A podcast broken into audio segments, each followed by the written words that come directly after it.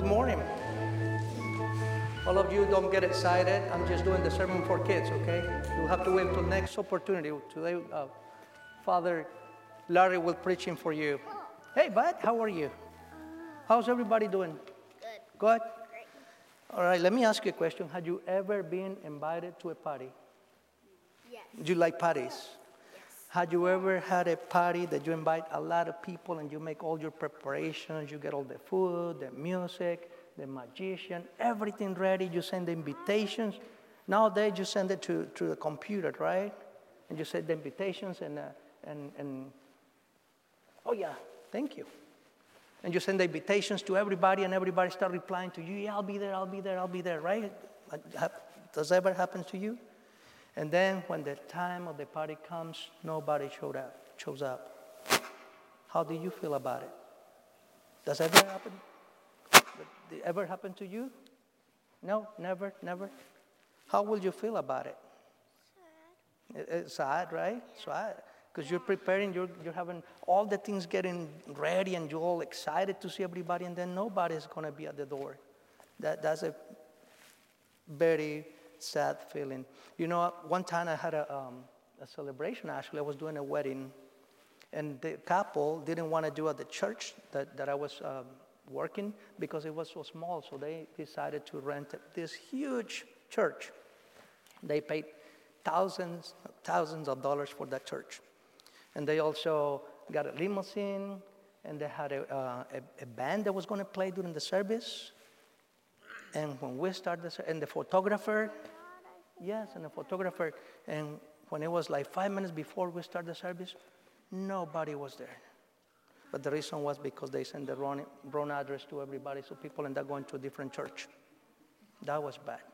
But you know what? Our gospel today talks about a wedding that we're invited to. It says that the Lord, Jesus Christ, talks about a parable where he says that uh, uh, there's a king that is preparing a, a wedding for his son. And he's inviting everybody. and He's expecting everybody to come. So he sends his servants outside to go and find people. And nobody comes. Nobody shows up at the, uh, at the wedding. Then he sends another invitation. And again, nobody responds and they start making excuses. Oh, I got things to do. Uh, I, I, got more important things to do, so I'm, I'm not, they, they, didn't show up. And then he sent another invitation. He sends his servants again, and they found one person that was ready for the celebration. But when the king saw him, he says, What are you doing? You're not vesting on the right, with the right robes. Apparently, he was not dressed up for the, for the occasion. So the king got so mad that he says, You know what? Go tie them out from legs and hands and throw them away. I'm not going to use the other word because it's kind of ugly. But so he told us that he told, he told that to, to, to do with the guy. But we're invited to that wedding, and we need to be ready for that wedding. But the first, first, first of all, we have to respond to who? We have to respond to God that will be at the wedding. Whose, whose wedding is going to be that? Jesus' wedding, right? And we're going to be prepared for it. So, how we prepare ourselves to be at the wedding? We're going to do prayers, yes. There's one very important that we have to go with the right vestments.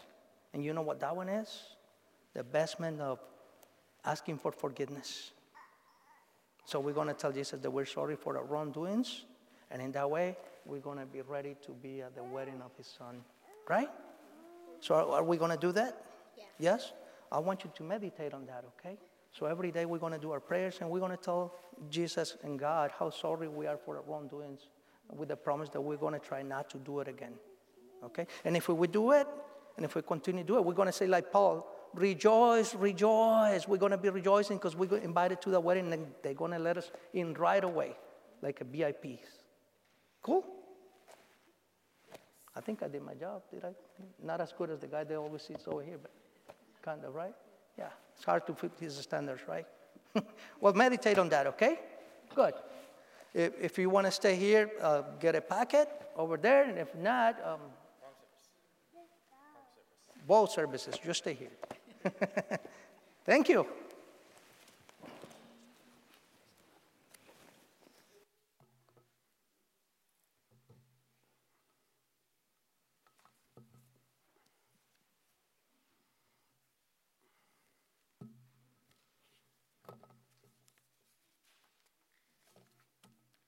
In the name of the Father, the Son, and the Holy Spirit. Amen. Well, first of all, uh, from the obvious absence of our rector, Father Stan, uh, just to you know he's not sick. I heard some rumor that he's in some ministry somewhere with, I don't know, chasing some balls around, but we'll see. Uh, I'm sure it's a well deserved rest that he needs.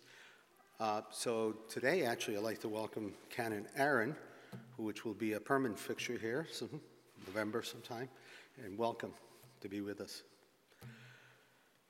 Uh, today, you're going to get a, maybe a triple header because Father Oscar had quite a sermon here, and you're going to get bored with it because I'm going to cover it again. But uh, I was asked to actually introduce the uh, stewardship time.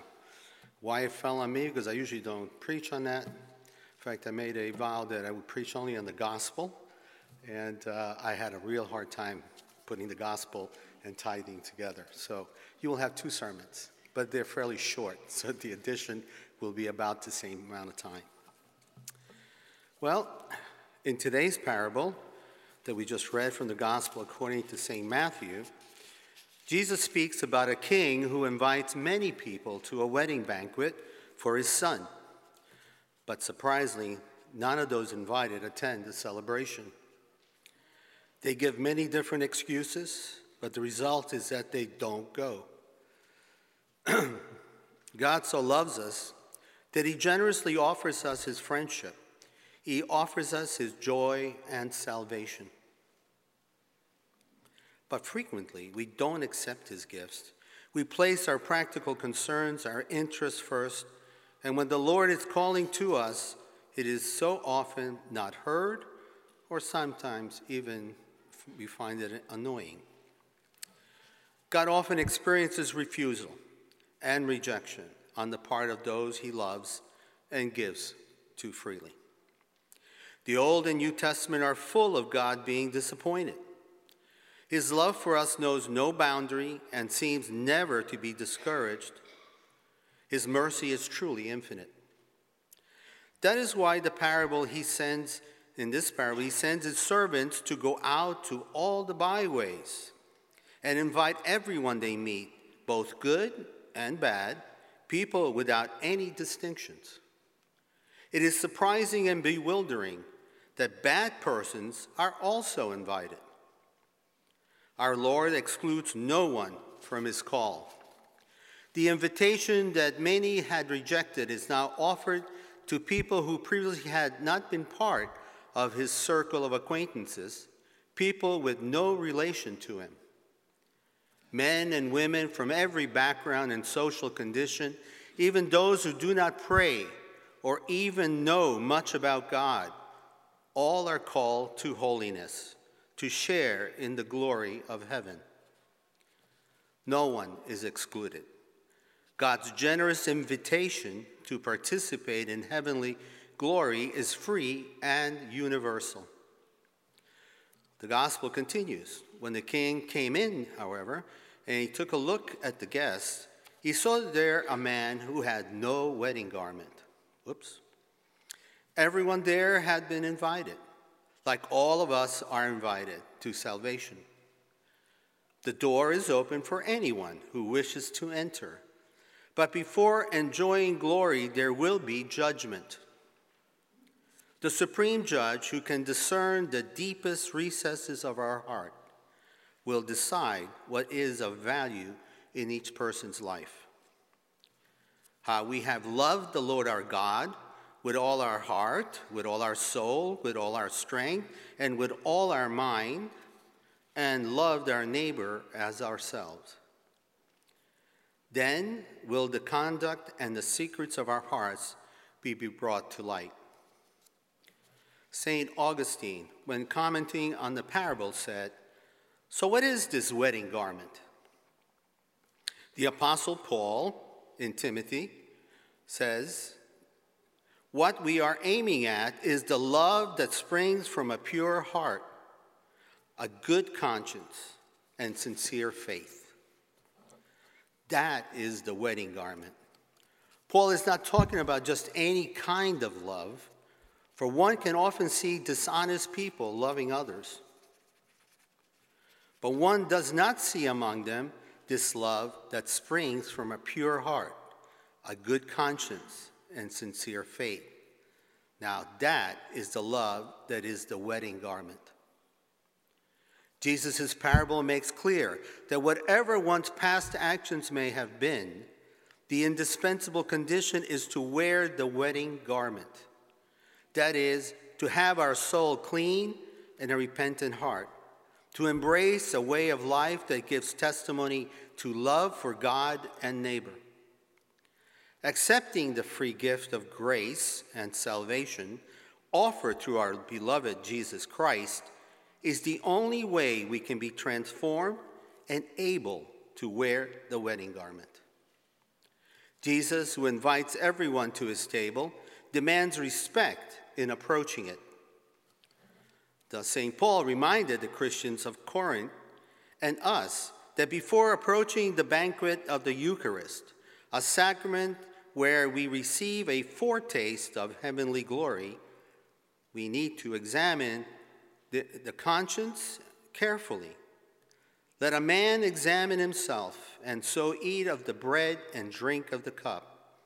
For anyone who eats and drinks without discerning the body eats and drinks judgment upon himself. Truly, for many are called, but few are chosen. Jesus did not ask the Jewish leaders to comment on this parable as he did uh, he had done with the previous two parables that we, we heard about the last couple of weeks, where in each case they condemned themselves by their answers. He knew they would not be trapped again because it was now obvious that the whole thrust of the parables was to condemn them. Their only purpose now, heating up to a fury, was to trap and condemn him to death. The gospel invitation is sent to everyone because it is not the Father's will that a single person be excluded from his kingdom and perish. But not everyone wants God, and many who claim to want him do not want him on his terms. Those who are saved enter God's kingdom because of their willing acceptance of his sovereign, gracious provision through the Jesus, the Christ. Those who are lost are excluded from the kingdom because of their willing rejection of that same sovereign grace provided through Jesus the Christ. Well, let us pray. Almighty God, you have chosen us, picked us out for special awareness of your love, not because we are better than other people, not because we are good or strong or clever but because your love is free, persistent, and most of all, merciful. We thank you. And now we'll have a short break as we go into the second part of the sermon. I would be reluctant and, and really not appropriate for me not to thank the Lord God that He has worked with me because this past week I probably couldn't go one minute without coughing. So please forgive me if one slips by, but so far, so good. All right, so now a word about stewardship. Well, we have come to the time of the year, as most of you know, I'm sure, that the church begins to talk about stewardship. Well, this year it has fallen on me to begin the discussion. Uh, I tried to see if I could tie giving to the church to today's gospel, and as I mentioned, I really had a difficulty and I would have to stretch it. So please bear with me as I cover this, as this is an area I don't preach on very often. I hope I do with some, some respect. well, one aspect of good stewardship we are most, that we are most familiar with is found obviously in the Old Testament, and it refers to tithing. And you'll hear that word often. Well, Proverbs 3 9 states, Honor the Lord with your wealth, with the first fruits of all your produce. In Genesis, we see the emergence of tithing as a way of giving back to God's work on earth when Abraham offered a tenth of his spoils of war to the priest Melchizedek for the religious duties of the community. and he was kind of a, um, an archetype, really, of our Lord Jesus Christ. In Leviticus 27:30, it says, "A tenth of the produce of the land, whether grain or fruit, is the Lord's and is holy. The tithe supported the Levites, the priests." The prophet Malachi urged the people of Israel to faithfully tithe, emphasizing that by doing so, they would experience God's blessing. While the New Testament does not explicitly command tithing, in the same way as the Old Testament, it does emphasize the principles of generosity, stewardship, and giving towards the church. The New Testament encourages believers to give cheerfully and sacrificially, not merely as a legalistic obligation, but tithing then becomes more of a spiritual act. The Apostle Paul had a great burden for the poor Christians in Jerusalem. And everywhere he went, he took up money to help them. He had appealed to the churches of northern Greece, an area called Macedonia. They had responded in a magnificent fashion as acts of grace. He writes to the Christians in southern Greeks, in Corinth specifically, and asks them to do the same thing. Basically, he uses the generosity of the Macedonians as a good example for the Corinthians to follow. All that we believe about Christian giving must begin with truth that giving is an act of grace. When Paul speaks of the grace given to the Macedonians, he means that as they had received the grace of God, so now that same grace motivated them to give to the poor saints in Jerusalem.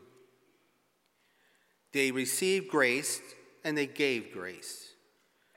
Freely you receive and freely you give. This is the pattern of Christian giving. Grace stands at the bottom of all that we do as Christians. We love him because he first loved us. For God so loved the world that he gave his only begotten Son God always makes the first move. We are the receivers always. And even if we give, it is because we first have received grace from the Lord. What is the significance of tithing besides our own personal spiritual growth? Well, simply stated, it is to support Christ's church on earth. Tithing reflects obedience to God's commands and trust in his provision. Believers demonstrate their faith by giving a portion of their resources back to God. Tithes and offerings contribute to the financial stability of churches and ministries. They enable religious institutions to carry out their missions, support the clergy, and engage in community outreach. Tithing is often seen as a way to express gratitude to God for his blessings.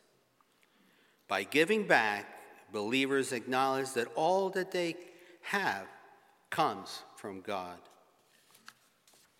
Let us pray. Almighty God, Father of all mercies, we, your unworthy servants, give you humble thanks for all your goodness and loving kindness to us and to all whom you have made.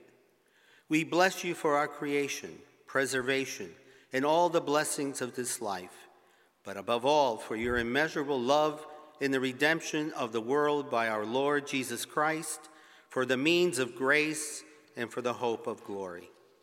And we pray, give us such an awareness of your mercies that with truly thankful hearts we may show forth your praise, not only with our lips, but in our lives, by giving up ourselves to your service and by walking before you in holiness and righteousness all our days. Through Jesus Christ our Lord, to whom with you and the Holy Spirit be honor and glory throughout all ages. Amen.